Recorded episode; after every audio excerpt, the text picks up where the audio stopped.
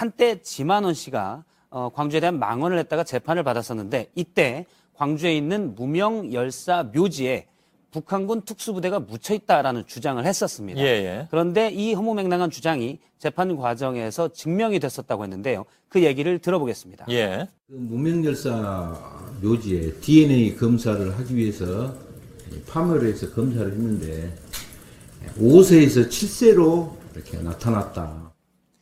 예. 예. 양희순 회장은 북한 특수군이 5살에서 7살이라는 게 대체 말 같은 소리냐라고 비판을 했습니다. 참 언제까지 이런 얘기를 하고 있어야 되는 건지. 예.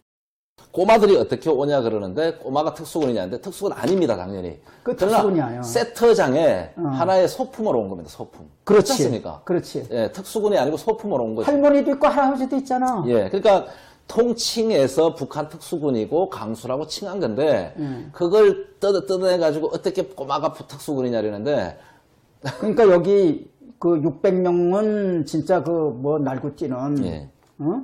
이거는 그 살인 기계로 훈련된 사람들이고 600명은 예.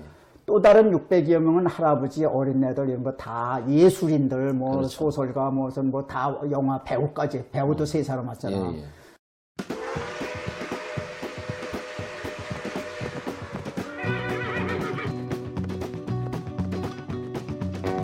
아버지 김일성 원수님